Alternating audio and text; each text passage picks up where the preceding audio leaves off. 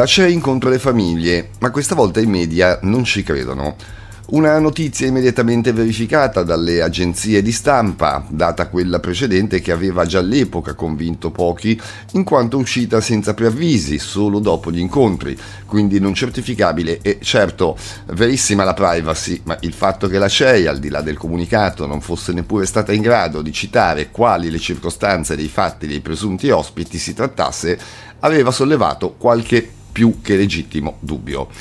Naturalmente a questo giro le domande si sono aggiunte alle precedenti perché restano anonime come la volta scorsa le presunte vittime, le circostanze, oltre che i luoghi. Ma la domanda dei media questa volta è come possibile che la rete l'abuso, in fondo unica realtà in sostegno delle vittime del clero nel paese, non sia mai stata coinvolta in nessuno di questi fondamentalmente anonimi incontri della CEI? Com'è possibile che nessuna delle vittime note e inevitabilmente in contatto con la rete sia mai stata chiamata? L'ultima inevitabile domanda è chi sarebbero questi gruppi, queste famiglie, queste vittime, dal momento che in Italia nessuna risulta essere stata chiamata o abbia mai riportato anche anonimamente ai media eh, di questi incontri. Domande non certo scontate che riceviamo a Zuppi e alla squadra che chiamiamo ormai così degli acchiappa pedofili, perché la risposta non solo ci riguarda ma ci interessa moltissimo, senza bisogno di fare nomi.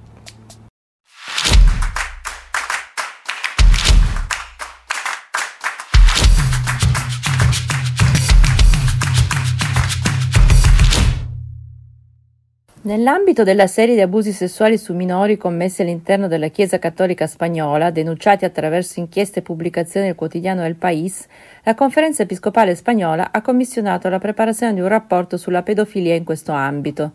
Secondo un'esclusiva del giornale, il documento risultante, intitolato Dare luce, elimina più di 300 casi di abuso già riconosciuti da 39 ordini o diocesi. Non solo, ci sono più di 600 accuse note che non sono state incluse in detto rapporto. Nello specifico mancano 325 denunce che erano già state segnalate al mediatore. Lo stesso organismo che un mese e mezzo fa ha diffuso un proprio rapporto, un lavoro in cui concludeva che lo 0,6% della popolazione spagnola ha subito abusi nella Chiesa, con un minimo di 2056 vittime. In questo senso, secondo il giornale, nel rapporto della Chiesa mancano anche le vittime.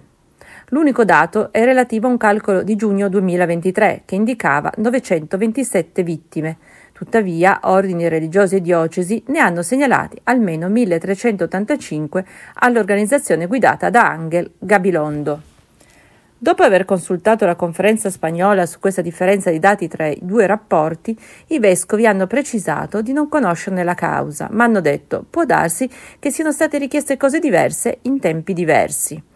L'addetto stampa, José Gabriel Vera, ha detto a El País abbiamo fornito i dati al mediatore, ma lui non ce li ha forniti. Sebbene le diocesi e gli ordini abbiano assicurato di aver trasmesso informazioni identiche al difensore civico e alla conferenza dei vescovi, Vera ha affermato che ciascuno ha la sua metodologia e i suoi criteri di azione e possiamo dire che sono paralleli. Abbiamo rilevato numerosi casi che compaiono in molti di essi. Così, dalla conferenza hanno assicurato abbiamo offerto la nostra collaborazione mettendo a disposizione le informazioni di cui disponiamo, ma anche se siamo determinati a far sì che il nostro rapporto non tralasci nessun caso, non abbiamo ricevuto informazioni sufficienti.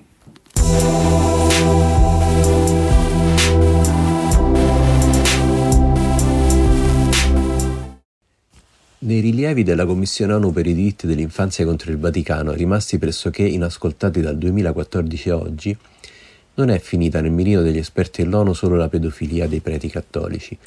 La Convenzione, ratificata anche dalla Santa Sede, si occupa in generale di tutelare, oltre alla sfera psicofisica dei minori, anche i loro diritti civili fondamentali. In primo luogo quello a non essere discriminati in base al sesso. È bene ricordare che durante i lavori della Commissione sullo Stato delle Donne del 2013 la Santa Sede fece obiezione al testo della bozza finale in cui si proponeva che religione, usanze e tradizioni non diventassero il pretesto degli Stati per sfuggire all'impegno di proteggere donne e ragazze da ogni forma di violenza.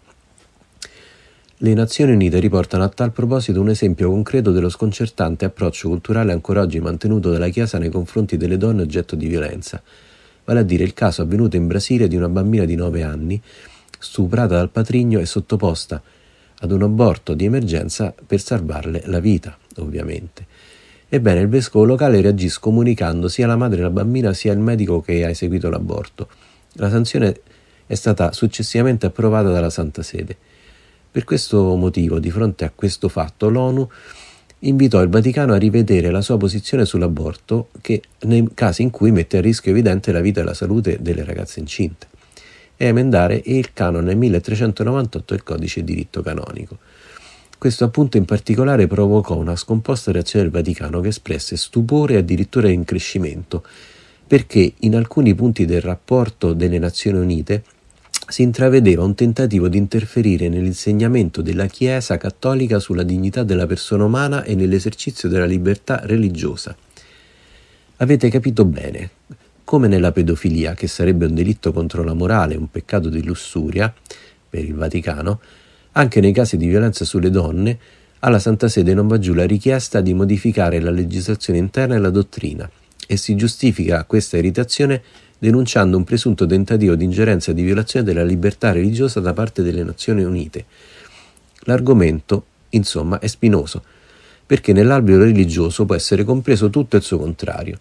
In Italia in particolare siamo in un vicolo cieco perché riconosciamo l'ordinamento giuridico e morale della Chiesa addirittura nella nostra Carta Costituzionale e le permettiamo in virtù del concordato di insegnare ai ragazzi nelle scuole pubbliche, attraverso gli insegnanti di religione, che l'aborto sarebbe un omicidio, negando ciò che la scienza ha dimostrato e cioè che la vita umana inizia alla nascita.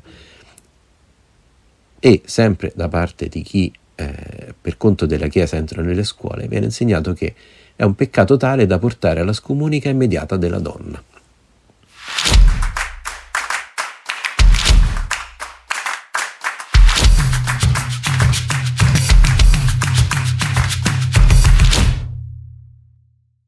Per questa edizione è tutto, grazie per averci seguito. L'appuntamento è per sabato prossimo alle 12, avete l'abuso news.